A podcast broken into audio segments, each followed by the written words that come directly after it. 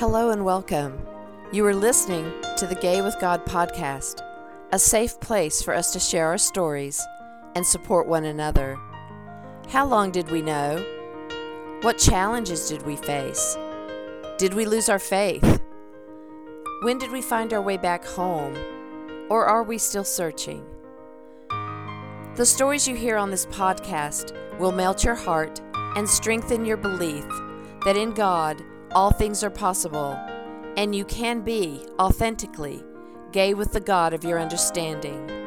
I am your host, Midge Noble, and I am very honored that you are here. Welcome back, everybody, to the Gay with God podcast. And today, I have a very special guest who is a repeat attender at the Gay with God podcast. Dale Lichens is with me today. He is the founder of the Open Table, a non-institutional, open and affirming religious community, and he is now an author. So today's promo light is going on Dale Lichens and his new memoir, just released, Hush Child: Finding My Voice and Breaking the Silence.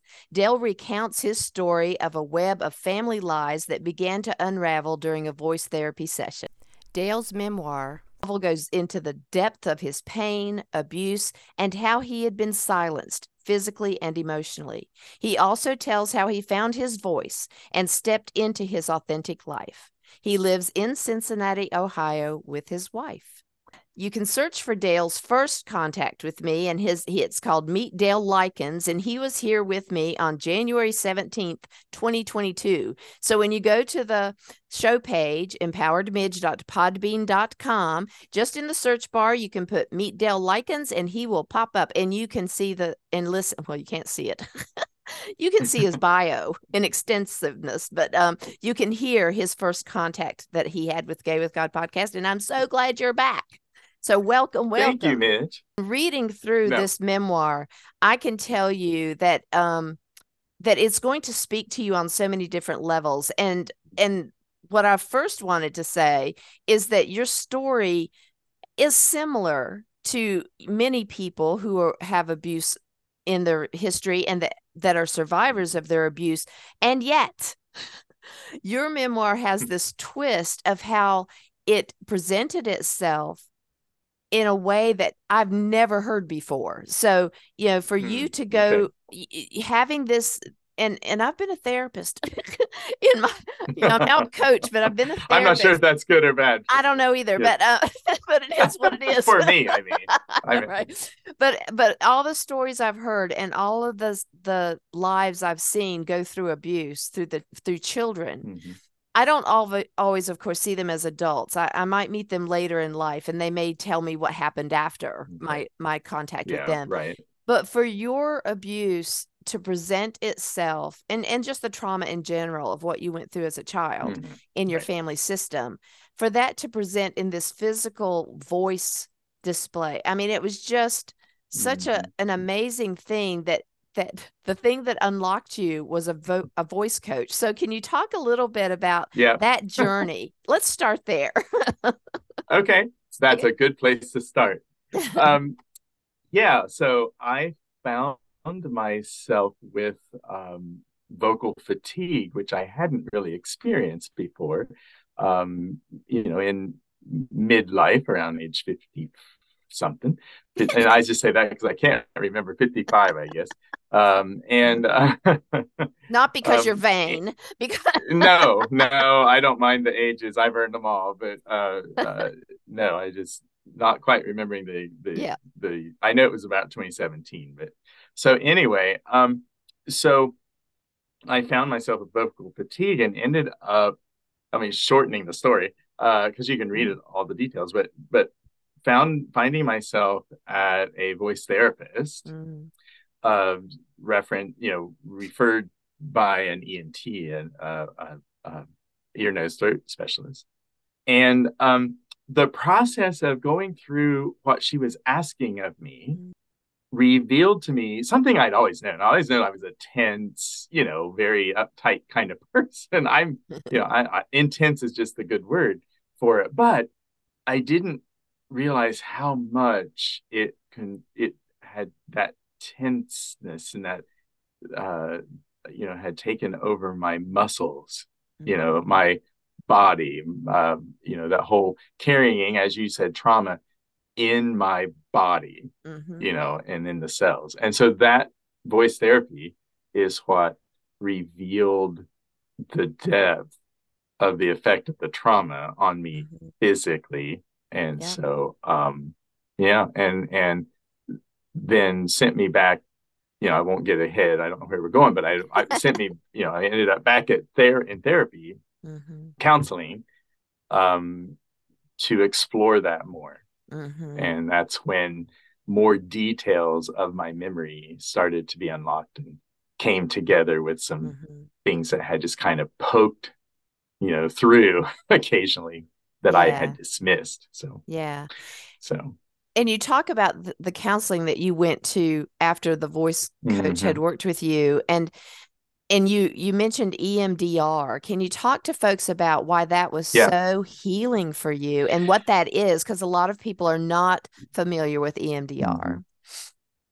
Yes. And uh, um, also, I'll say, if anyone reads the book, I, well, if anyone reads the book, you're all going to go buy the book, but when you want to, but when you read the book, yes, um, you know, I sent, I reference a, a, a website too, to get more about E M D R and mention that.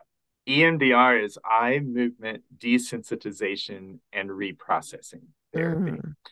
And it was developed by uh, someone who realized that as they walked in the woods, as they tried to, you know, re, to relax their brain and the thoughts that were coming to them, that the movement of their eyes um, would change the pattern of their thoughts. And they explored that more and found that it really worked for uh, people who had experienced trauma in their mm-hmm, lives. Mm-hmm. And so it wasn't the first time that I had with the same counselor um, that we had used that therapy uh, before. I had done that several mm-hmm. years, many years before, actually.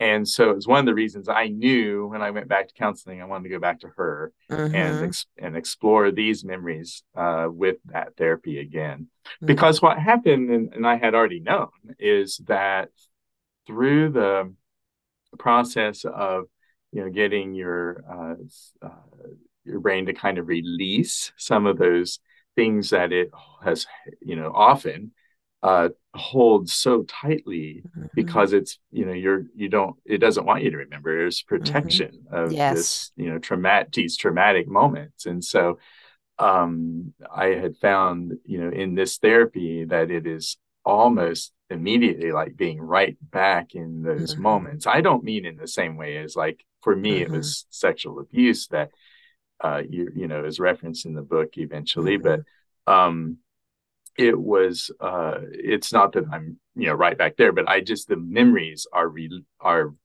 fresh and they come pretty quickly. And uh, mm-hmm. uh, I'm able to, to then, you know, step back and look at that and, and process it differently and uh, feel emotion that, you know, I hadn't allowed myself to. So anyway, that, mm-hmm. that's, why that particular therapy was something I actually sought out when I knew that something was up, you know, yeah. that, that, that these memories I was kind of saying, oh, okay. For many, many decades, uh, mm-hmm. that when I started listing them all together, I'm like, okay, there's something here that I really mm-hmm. need to stop denying. So. Mm-hmm. Yeah. Denial is a wonderful, um, balm in a way. I mean, it, it's toxic. Right. Long term, but it gives us a chance to to give separation from an event mm-hmm. and and give ourselves a chance to move forward in our lives in ways that we might have been crippled otherwise. So it's it's sort of one of those yes, absolutely. Gifts in the beginning that can turn to mm-hmm. a really bad gift later. Um, and and mm-hmm. I, I've, mm-hmm. I've seen other people that have gone through E M D R finding it very gentle because even though it's yes, powerful. It is. And there's so right. much emotion attached to it. The the healing part of it, the outcome part of it can come much quicker with some folks through E M D R yes. than traditional therapy. Right, right. And I love yes, how and, it works. Mm-hmm. Yeah. And as you actually do it more frequently, then you your brain even gets used to the process. And it it's, you know, and I have done it three or four times in my life. Uh, mm-hmm. And, and it's just now it's just like we kind of, I won't, I don't want to give the wrong impression, but breeze right. through them. Well, and it I, happens way quicker. I love how you phrase that, that your brain gets used to that, because the brain is such a wonderful, you know, mm. muscle, and it's able mm. to process things at such a quick speed when we get, when we train it to do so. And that's sort of what E M D R yeah. is, is that it's able mm-hmm. to use not only the eye movement, but to, to train your brain to go to those dark, mm-hmm. dark and deep places and come out of it quickly. And I, I just think that's right. very interesting. I never got trained in that, but I was always very interested. And I always thought that if I went mm-hmm. back into therapy, that I would probably want to do that, because one, it mm-hmm. seems to be very effective and yeah, it doesn't, it, yeah. it doesn't take so long. Um, but yeah, you and know, it's the, not complicated. Yeah. Yeah. People, it, it's, people it's really that, quite simple, but yeah. Yeah. Yeah.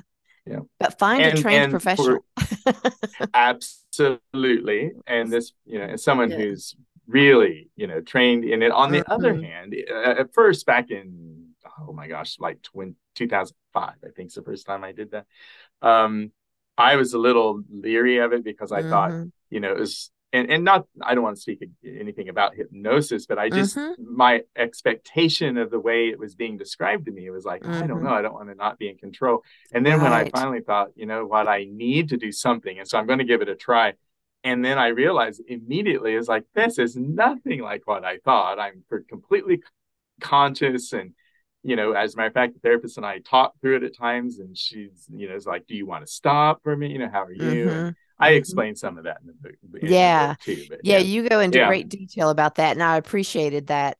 And, and I love that you just brought up the word control, because throughout your life, that has been something that you've used, I think, to cope. And I thought it was so yes. interesting how you started to realize later that, oh, this is something that I might need to check a little bit. So talk about how your trauma yeah. is tied into that, that control. And, and I love, I love the fact that you called your mama and papa, mama and papa, because I mm-hmm. felt r- right at home with that. So how how did that all tease itself out with the word control and the family trauma? Yes, one of the things that I'm discovering as I continue through counseling, not with the E M D R person, mm-hmm. I have mm-hmm. another counselor too. It takes a village, and I uh-huh. embrace that. Mm-hmm. Um, but um, we have kind of laughed about it, not only because, you know, sometimes when I realize something, that's what the that's how I re, re, release the emotion in it. But um, mm. is that, um, you know, some of these things like the control, well, most things that I've used over the years that I wasn't even aware of, that they mm-hmm. were coping mechanisms, mm-hmm. and then realize now I'm not in the same reality that I was when my brain was using the, you know, yeah. trying to protect me from something. And so right. now they're actually a bit, they're, they're not helpful. Right. so, right. um, I had really tried to, and we'll stick with the word control, but mm-hmm. there's a whole lot attached to that, because mm-hmm. it isn't all about control. Some of it is about the expectation I put on myself that if, if, um, well, that I kind of had to take care of everybody and everything. Yes. And I was a yes. bit manipulated, along with the abuse was manipulation, to kind of emotionally uh, manipulation to feel that. And, you know, I had adults put that responsibility on me. Mm-hmm.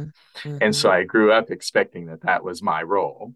Mm-hmm. So I, uh, um, want, you know, coped with getting through what I experienced by trying to control my surroundings mm-hmm. and creating, you know, a, what seemed to me like safe spaces, because there were, weren't many. Yeah. Uh, and adults in my life were not helping me to be safe or create those places. Mm-hmm. And so that, I think, is where, uh, you know, my uh, longstanding relationship with control came from. Well, and I understood it. I mean, and I saw it in myself, actually, just, just from, you know, my perspective, it, it's like, oh, mm-hmm. yeah, I'm trying to make everybody okay. So in my brain, I oh, started thinking, yes. of of making people um, like, if if you do it this way, then you're going to be okay, and if you if we do this this way, that'll be mm-hmm. okay. And I'm trying to make right. everybody right. okay, and and then I go into overdrive, and I realize mm-hmm. that I'm trying to control the outcome, which is not my job, right. by the way. And oh, it barely yeah, works out as well to... as I I thought it would. I know. You know? Because nobody right. wants to play. You know, nobody wa- wants to play right. in my design. You know, everybody has individual choice, apparently, which I don't know who came up with that. Maybe God. But everybody has I'm their own sure. will. right. But but we don't ever seem to understand that in the moment, because we're so invested on keep. For me, it was also keeping peace. Let's keep everything peaceful, and let's mm-hmm. make sure everybody's mm-hmm. okay. And I go to ad nauseum sometimes trying to make all that work out mm-hmm. okay. Um, and so I really appreciated that right. in your story. Yeah. Mm-hmm. Mm-hmm. Yeah, yeah, yeah. yeah. You. Um, I wanted to be sure that, like, I absolutely agree. You're, you know, connected with what you said about making sure everybody was okay, mm-hmm. and that that was my responsibility, mm-hmm. and or I felt that it was, mm-hmm. and the ways that I would go about that, you know, would seem very controlling. When in a sense, I was just trying to make everything, at least on the surface, look like I had worth and I had a role and I had, you know, um, mm-hmm. a place mm-hmm. that, you know, was important. Yeah. So. Yeah. Yeah. And, and with everything that you had experienced as a child, um, even, even the having to move from location to location, that's so unsettling mm-hmm. for kids. It's like, you never land mm-hmm. anywhere. Um, it's just mm-hmm. always a, almost fruit basket upset. You know, you never know exactly where you might right. be.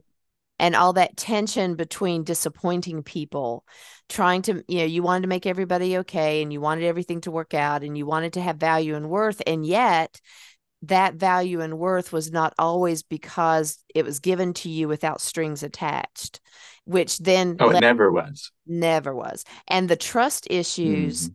that were birthed through that, you know, had been a theme mm-hmm. throughout your mm-hmm. life, that you could not trust the adults in your life. You couldn't really trust, mm-hmm. I don't think, the spiritual understanding that you had, because trust got kind of convoluted no. with God loves you mm-hmm. if uh, your family may may, uh, yes. may throw you a bone if, but it's not really a situation where you could just put all of your trust in an adult that was going to keep you safe and mm-hmm. love you unconditionally. So can you talk a little bit yeah. about how you got brave enough? I'm going to take a twist here for just a minute. So how did, okay. with all of your trust issues, how did you get brave enough to write this memoir and send it out to the ugly world that we sometimes live in? Because, oh my gosh, that, that was such a brave right. decision. So how did you, what made you decide to write the memoir? And then how did you get brave enough to trust the world with your sacred words and your heart? Mm-hmm. Mm, thanks. Soon after the voice therapy, and then the, you know, I had started the counseling, and I realized, as that all kind of unfolded, I realized that, like you said in the beginning, Midge, thank you for those for the, the, those words, because mm-hmm. that's kind of how I felt, that there was something in my story that could connect with people, uh, whether they went mm-hmm. through the same thing, but they would go through some similar situations. Mm-hmm. Mm-hmm. Um, and would be able to find some hope. And mm-hmm. so I thought, you know, I was just really intrigued also by that, jug, you know, the the the connection between my actual voice and then that kind of metaphorical, you know, mm-hmm. authentic voice that I had. And as a preacher, mm. I was a pastor preacher for thirty years. Mm-hmm. And to talk about, I didn't, I hadn't heard my voice before. We'd be mm-hmm. like, well, that's just crazy. But no, it really, it's true, because there was mm-hmm. such a facade and so mm-hmm. much I had built up. I That's how I thought about writing the book. As I wrote it, and it took me four years to write, and that's because it was daunting, mm-hmm. you know, to put the story down. Mm-hmm. Um, but I didn't really know where it was going to go, I have to admit. I mean, I was going to write about my voice therapy and the ahas I had about that. Mm-hmm. And then the editor I was working with would suggest other things, you know, like, well, why don't you write about this? And then we'll see if it should go, you know, how about you write about this? And so um, it ended up being then, you know, more about some of the situations I was in where I had, you know, allowed yet other people, you know, even as a, a, a middle-aged adult to, mm-hmm. I'll use the the word, take away my voice. Um, mm-hmm. Mm-hmm. And so um, I really am getting, I'm, do, I'm doing a long way around here. No but worries. I'm, I'm trying to set the stage that it ended up in places like me coming out and all that, that I didn't know would be included. Mm-hmm. And so um, by the time the four years was over, I really, I was just going to say it this much. I had really worked intensely on in counseling on those issues. Mm-hmm. And so I'm not going to say I'm all better about my trust issues, but it was better. Mm-hmm. And um, so I, you know, I thought I was quite excited about doing it. Now, Midge, when it was going to be released on the day that people could buy it, I was terrified. Oh. I thought, you know, and, and while I was writing it, and even after it was ready to print, publish, and I was like, you know, I'd read someone else's memoir and I go, oh gosh, this is so good. I just want to rewrite mine, you know? And so there is that fear and that vulnerability. Mm-hmm. You're absolutely right, of like presenting it to the world. So people said, you know, well, what did it feel like to, to do that? And I said, well, it was both pretty awesome, really. I mean, just an, ex- a, an experience I'm really glad I, I, you know, did, that I took myself through. And it was terrifying uh, to think, well, what will, and, and again, with, if you, you know, once you read it, you'll see, you know, with my history of saying, how will people judge me? Right. You know, how will they? But I had actually also, I mean, that's still a little bit of it, but well, it's a lot of big bit of it, but I had, you know, I've done some really hard work. Mm-hmm. And so I don't think that way too often anymore. It's kind of like, hey, this is the way I am. This is my story. Yeah. And, and, you know, I, I hope it connects with you, but, you know, yeah. I'm going to say one more thing about that, because I think it connects. I mm-hmm. had a person who I've known for a long time. I hadn't seen them for a long, long, long time. And uh, they were un, um, unable to come to one of my book launch parties near their home. And they sent me a uh, message that said, hey, I read your book. Sorry, I didn't get to come to the party. I wasn't feeling well. And said, I will be glad to tell you my impressions. And my thought was, nope, don't need you to. I wasn't really asking, asking your impressions. It's, and here's what I mean by that. It's my story. Mm-hmm. And so, you know, you want to talk to me about what you read, you know, that's one thing. But yeah. so, um, so I really, I'm not asking hard, for your critique. I'm not happy for your critique. I'm not asking for it. That's right. So, so that's fine. And we'll probably continue to be connected in yeah. our lives, but I don't want to hear their impression. Yeah. So anyway. And how bold of you to speak up and use your voice and say that. See how well right. you've done in, say, in therapy. No, thanks. That's a, set yeah. a limit, man. Yeah, that's I'm very true. That's, yes. That's right. Very true. Very yeah, true. that's that's that's a huge thing to be able to set that boundary and and and communicate uh, that effectively. I'm very I'm very well, impressed with you. Yes, thank you. No one showed me how to do that in my life. No, as far as boundaries, because no. people stomped, you know, crossed and stomped all over them. So yes, they did. Yes, they yeah. did. And that's what I love about your book, is that you are so authentic all the way through it, that you didn't hold anything back. I mean, you may have not told absolutely mm. every single thing, which is fine. Yeah, I could tell more, but I know. Oh, I'm sure. Saying, yeah. Somebody told me one day, you know, yeah. you just write your memoir about this thing, but our lives have so many different compartments that you can write more than one memoir. And I said, I highly right. doubt it. After this experience, yeah. I highly doubt it. I won't do it again. I, I would be really surprised if I did. So, but throughout your mm. life, um, There, there had to have been, uh, because when I when I read through the book, I kept looking for the people who who had to have thrown you some scraps of worthiness, just a little bit of a nod that let you know that there's somebody worthy in me, even though you couldn't get it mm-hmm. from your family of origin. So, who do you think that you relied on?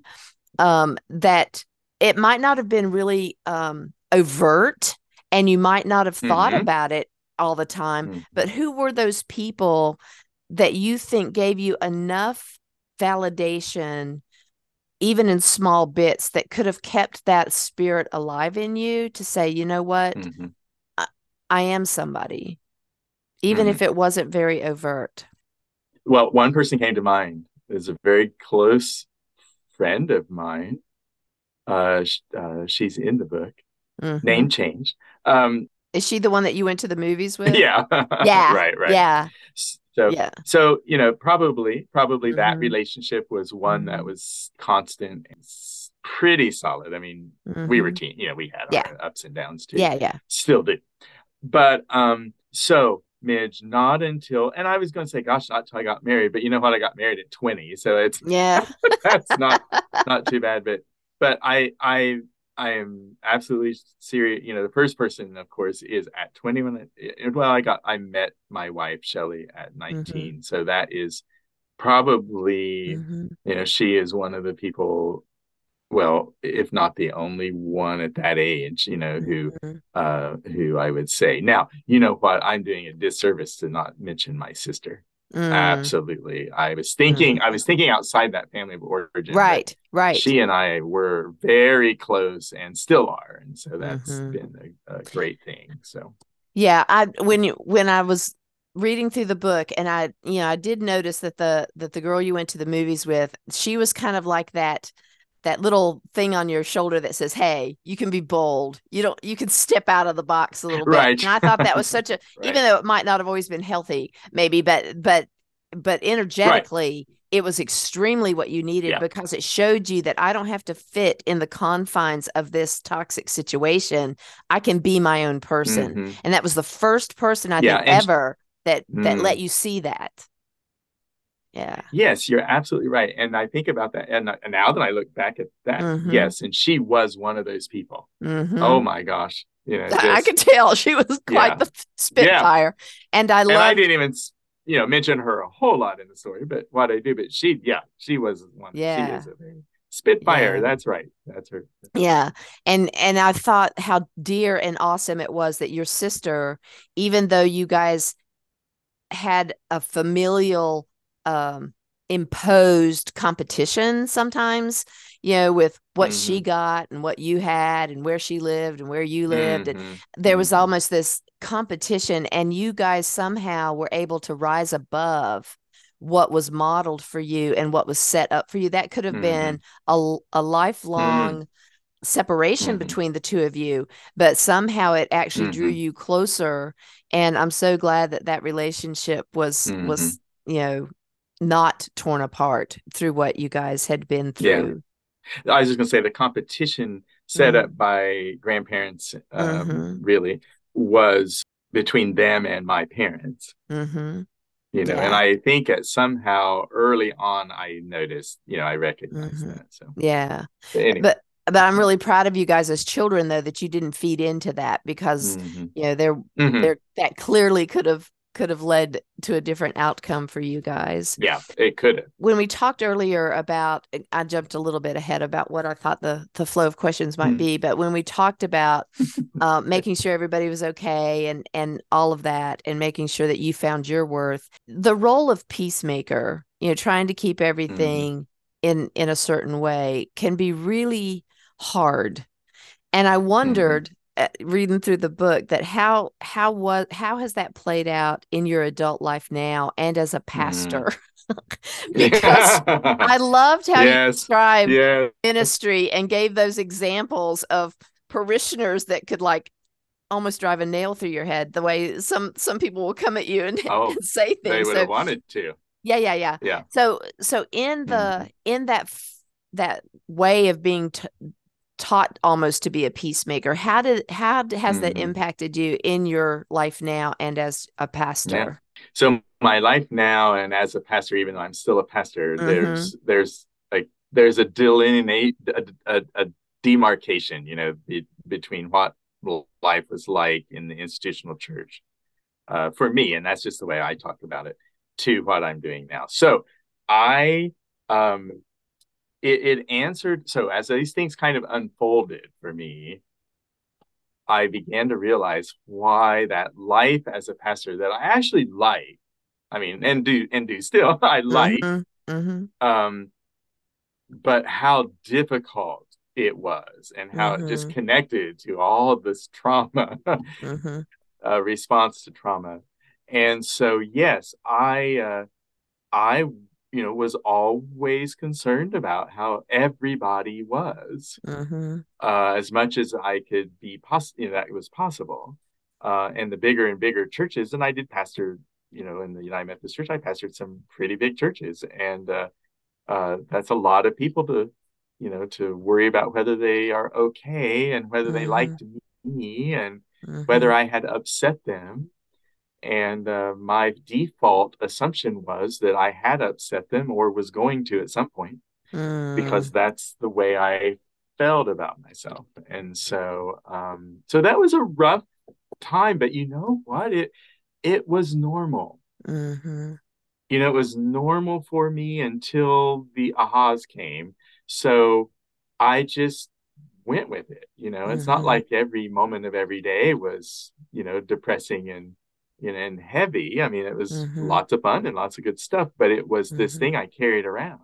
And so yeah. at any time a parishioner was upset, really, I carried that around, you know, a weight for, mm-hmm. well, until there was, until there was some resolution, you know, mm-hmm. to it. And I also want to say that not, you know, there are lots of parishioners who weren't like that. Yes. So that was helpful. Yes. But the ones who are yeah. really tough, and power struggles and all those things yeah. that happen um, when humans get together, and then you throw God in the mix, and right and wrong. And oh my gosh, what sparks can fly, be disastrous.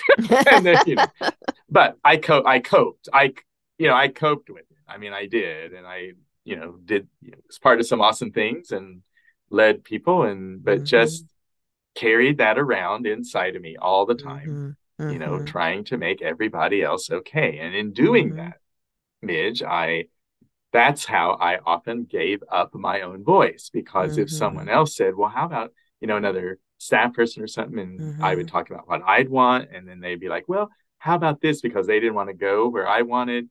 And then I'd be like, I'd capitulate. Well, okay, let's try that first. And then, and then finally realized, you know, and at some point that, wait a minute, you know, this is not going to work.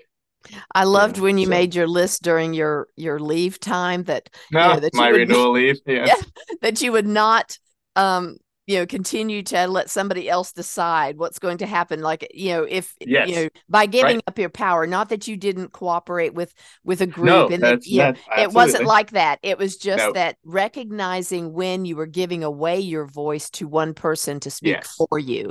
And I thought, yay, yes. you, that's brilliant. Right. And I also yeah. am so amazed at, at how not only you, but how we as human beings can be so burdened for so long and not recognize it, and yet still do God's work and do great things.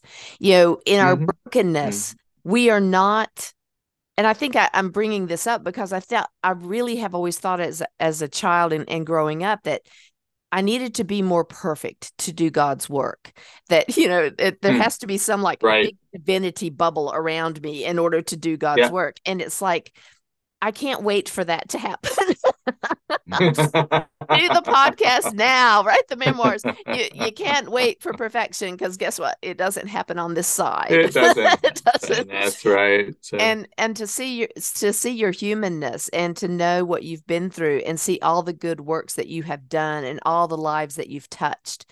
And this book mm-hmm. is just going to be, like you said, one more way to get the voice out there to say, hope. There is hope. No mm-hmm. matter what you're going through mm-hmm. right now, that's not the final chapter.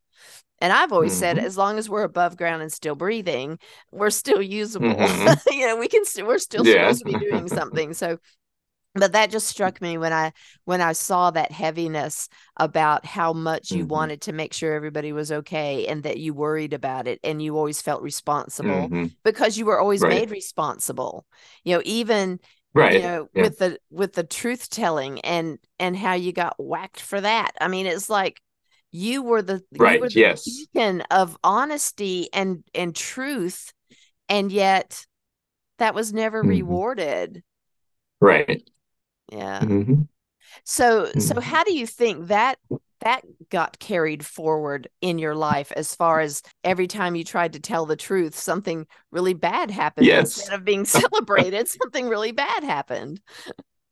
Well, you know, I think that continued. Uh-huh. um, I'm, you know, within, and I'll keep, I'll just, because it's the easiest uh, examples I can think of is within the church as a pastor and trying to, you know, help uh, churches, uh, mm-hmm. leaders, you know, to uh, move and be go forward looking and all of that. And mm-hmm. truth, you have to start with truth telling, and someone has to name it. Mm-hmm. And, um, you know, it is, it is not always met with, uh, mm-hmm. uh, with embrace.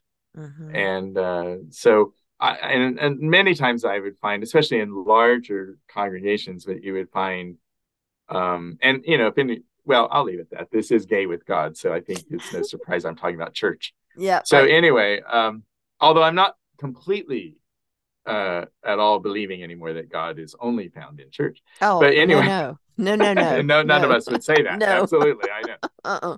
As a matter of fact, I'm not sure. Anyway, we'll just leave it at that. So, so um, in bigger congregations, you would find, because there's different structures, uh, you know, that are in place that mm. just have to be. And so I work mostly with a group of leaders, not a whole congregation. Oh, okay. So you would have these levels of truth telling, and leaders mm-hmm. would be like, yes, you know, this is right. And then when the leadership, usually faced with, you know, with my face on it, you know, because I'm the leader, speaks it then to the rest of the people, is when you get the uproar and the golden calves, you know, mm-hmm. that kind of come out, because it's like, well, who is saying, you know, who are you to say that, you know, and, uh-huh. and as soon as it, and this goes back to some of what we talked about earlier, is as soon as truth telling becomes, you know, you, or someone says it, and then therefore it demands different action, mm-hmm. um, that messes, and I, this is no judgment on people. It's just the way it is. It messes with people. Mm-hmm. It messes with me. So my count, my uh, uh, coach would say it like this, is like, you know, when you start to do things differently because you've learned new information and truth, mm-hmm. uh, then the dance changes. And sometimes as a leader, you say, I'm not dancing that dance anymore. Mm-hmm. Mm-hmm. And the person who's been dancing it for decades and yeah. knows that if they do this, then everyone else in the congregation or any group you want to put in that would work. Mm-hmm. Does this, so I do this, they do that, this is uh-huh. what happens, I expect it, and then I still am in power, so the person feels. And as soon as someone says, no, I'm afraid I'm not dancing, mm-hmm. then mm-hmm. it just becomes, you know, it can become quite a moment of mm-hmm. conflict. So. Yeah. So yeah. anyway, it's played itself out. Yeah. In lots of ways. I'm sure. I'm sure. And I'm sure that when you first had to start to to do that work, you know, when you became a pastor mm-hmm. and you had to be the one to name it and and yes. name the truth and start the change, you must have been inwardly, maybe not cognitively, because you hadn't put it all together in a line yet, but that must have always been extremely difficult for you because of, of your past and mm-hmm. how truth did not always yeah. shine well on yes, you. Yes, it was. Yes, right. I'm sure yes, it was. It was. It was. I never well, mind doing it. It just was hell. Yeah, it's just times. just internal angst. I mean, that is, so yes, all of those times. That's that, right. You know, and and it just showed up physically in your voice, that there was a, you know, I just can't speak. Mm-hmm. You know, your your inside right. angst was coming in the constriction of your voice, which should have been the voice yes. of empowerment, and instead it was really a voice mm-hmm. of fear. You know, what what's going to happen when I when I speak the truth? Right. So therefore, I held my body. Yes. Constrict in constricted ways. Yes. Because I was afraid. You mentioned mm-hmm. fear, and that's right. Mm-hmm. I didn't know what was going to happen, mm-hmm. when I was going to get, you know, whacked on the whacked. head or whatever, but, you know, on the head. And so uh, like the whack-a-mole. So anyway, that is what has been the revelation in the voice therapy, was how intense and how much I had done that. I'd always known, you know, I was tense, but I didn't know how much I made myself constrict, that I constricted myself. And mm-hmm. I mean, literally and physically, so, mm-hmm. which then led to all kinds of other ways I constricted myself. So. Mm-hmm. Yeah. Mm-hmm. Well, the journey that you had from that little boy to being able to find yourself and to live your, your truth mm-hmm. has been transformational. Um, and now you're living yeah, a yes. life of truth, and you're living a life of authenticity. And, and mm-hmm. for people who don't understand, um, your life, again, similar to what some people experience, and then quite different in the way you express yourself, and, and how you and Shelley and, and just, you know, your life in general have been able to right.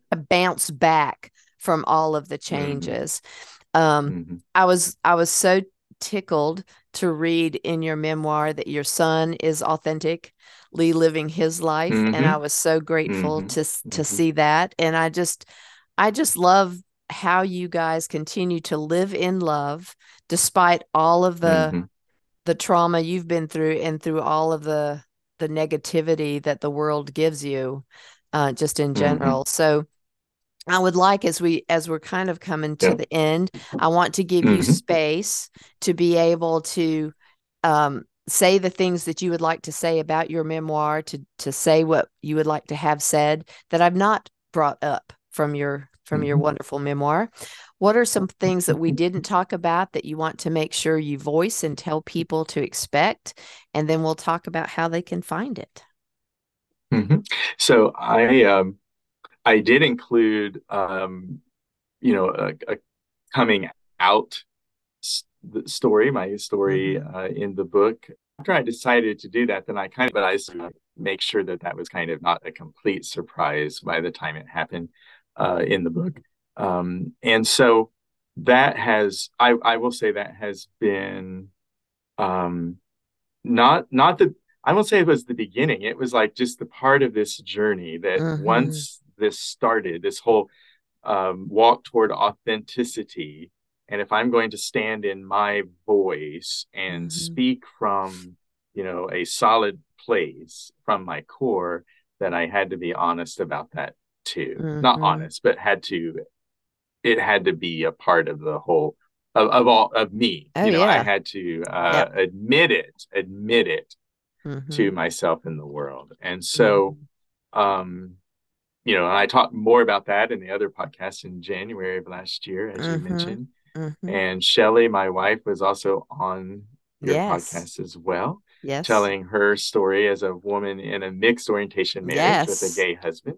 Yep. So, um, you know, um, that has, you know, and that has been its own, its own journey mm-hmm. that honestly may be a book too. Sometime mm-hmm. we've talked about it, because we are mm-hmm. not the only ones who are in that situation. Mm-hmm. Um, but we're doing really well.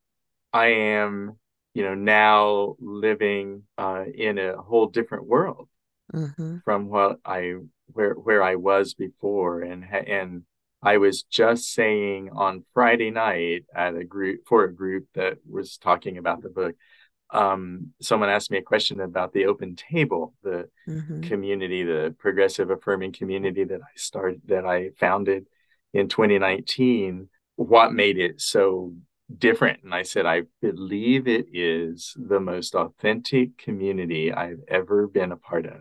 Mm-hmm. And so that just nurtures me now. It's a mm-hmm. whole different experience mm-hmm. than, than what I had, you know, pushed through for thirty years mm-hmm. now comes from, rather than, you know, making something happen. Mm-hmm. Um, very different. Yeah. So I want people to know that if they're in any situation, uh, it doesn't have to match mine, but a situation where the, um, your internal, um, thoughts and beliefs and feelings begin to be unaligned, or you become aware that they are unaligned with the the rest of your life, or the or what's, you know, outward, like even that, if that's a job or a group, or it could be your family, it could be a mm-hmm. church, it could be, you know, some any situation like that, uh that you know, I think you'll find yourself in, in the story, and that there is hope. Mm-hmm. But I don't, I never, I always tell people, um, find professional help through that, you know, as you're going through that, because it may be very deeper, and it likely is, than you realize, mm-hmm. you know, where all that comes from. So, mm-hmm. uh, so if you're in that point, that point in your life, or at that point, you know, um, I think you'll find yourself in the, in Hush Child. So. Yeah. Yeah. And I've listed on the show page that they can, they can get Hush Child from your website. Where else can they find yep. your memoir? Yes. The, my website will link you directly to where, the page on Amazon, but it is currently, it is on Amazon. Um, and you can just search for either my name or the title. Mm-hmm. Uh, the full title is Hush Child: Finding My Voice and Breaking the Silence. You don't need to search for the whole thing, but mm-hmm. um, as a matter of fact, thanks to you all, it's actually, you can, it'll come up pretty quickly if you search for it. So yay. Yay. So, so I know there's been so a lot of buzz Amazon about right it. Now. Yeah. Amazon right now. There has been. So that's really that's cool. Awesome. It's on Amazon. It's the only okay. place you can get it right now. So, okay. All right. And if you don't, um, yep. If you're uh, if you don't know how to do Amazon, just click the link on the show yep. page at empowered midge dot com. That's right. Yes, it'll go right, right to it. Yeah, and it'll go right to it, I'm sure. And my website, like you said, Vale Likens dot com, also yep. has a page about the book where you can, uh, in the back of the book, will direct you to the website to see pictures of the of people and situations I not. you know, that I mentioned in the book, mm-hmm. and um, also some updates on a couple of things, like my relationship with my mom and my trans son you mentioned earlier. Mm-hmm. Mm-hmm. This is not that's when I was writing the book. So I wanted earlier, to explain yeah. that because, you, you know, I had asked him about how to handle that. So I can go back and change name. You know, I've right now I've got, you know, a previous mm-hmm. name, and And uh, he was like, no, I want you to leave it. Just put something at the end. And so that's what I did. And I wanted people to understand that. So I was disrespecting. Right. Mm-hmm. Um, and that was that was another question I'd actually thought about is that have okay. you had any backlash from from any family members about the memoir? I have. No, I have not. Well, that's wonderful. You know, they, yeah. Good. I mean, I'm not saying that anyone's called me up and said, awesome. Uh, they, no one's talked. No one has talked about it too much, and I decided to let that be okay. Sil- silence now, is deafening. And, yeah, but Midge, let me let me clarify too and say, everyone, like my mom, my dad, my sister, and my kids, all had a manuscript in that form before it went to be published mm. about a year ago. So they mm. have they they got the opportunity to read it before yeah. it was finalized. So. Okay. Okay. Some of those conversations. Yeah. Oh, okay. Okay. Back then. So. Yeah. But they were, they were, they understood it. It was painful, especially for yes. my mom. But, oh, sure. Um, but I helped her understand where I was. Yeah. Mm-hmm. That was okay. We have our own issues still for some mm-hmm. other reasons. But. Mm-hmm. Yeah. Yeah. Well, I, I'm, I'm just so impressed with you and so proud of you and so happy for you mm-hmm. that you were able to unburden all of this onto the paper and that you continue to grow through it. Uh, we're never done. Um, there's mm-hmm. always healing that is going to mm-hmm. come from unexpected places that need to be uh, looked at. But your yep. journey, like I said before, is transformational. And I hope that mm-hmm. people will get Hush Child, Finding My Voice and Breaking the Silence. Yep. And even if Uh, this is not your story, or you're nowhere clear, clearly close to this story, this story is relevant for how we look at each other and how we treat our families. Mm-hmm. And it's yeah. important yes. that that not only you develop empathy for folks that may be going through this, but you also may see some similar threads in your lives, and you will be called mm-hmm. to take a look and to see how you can grow through your life. So mm-hmm. it's an important work, and I'm so proud of you for getting it out there. Midge, thank you so much. And I appreciate you uh, talking with me today uh, again. And, again. Uh, and yeah, I appreciate We are so lucky. We are, you are so welcome. And guys, thank you for listening each week, supporting and sharing and subscribing wherever you get your podcasts. Make sure that you go to the uh, show page at empowered midge dot podbean dot com to connect to this amazing book, Hush Child.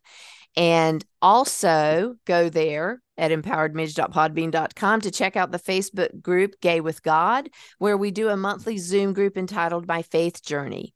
If you need support to help through your coming out and or faith journey, that's the same place that you'll see where you can con- can connect to me. And it's also a place, Gay with God uh, Facebook group, where you will find a link to Ask Me Anything, something that I'm doing each month until my launch for my memoir. You can literally ask me anything. It can be about the book, and that's great. And I'm going to give you some sneak peeks, but you can ask me anything and I will answer. I may blush, but I will answer. If you are listening to this podcast and are questioning whether you can be gay and be in a relationship with the God of your understanding, if you identify as L G B T Q I A plus or not even sure if you're gay, God has always been within you. Even when you didn't know it, you have always been Gay with God. Thank you, everybody, and stay tuned to see how you can join the Gay with God community. And my next Ask Me Anything is March ninth at seven p.m. Eastern Standard Time. So remember, you are loved. I want to invite you to become a part of the Gay with God community. How can you do that? Stay connected by messaging me your thoughts and comments in the comment section under the downloads of the show on the Gay with God show page. Subscribe to this podcast wherever you listen and share, share, share so we can increase our community outreach and be a light to those who are struggling to claim their faith. Consider being a sponsor so I can highlight your service in our community. We are all worthy of respect and a relationship with the God of our understanding. I want to thank you in advance for supporting this podcast. Together, we as a community will keep this show visible and our community stronger. Deep gratitude to my friend Tim McClendon of Tim McClendon Music for allowing me to use an excerpt from Interlude four, a song found on his C D entitled Sundance.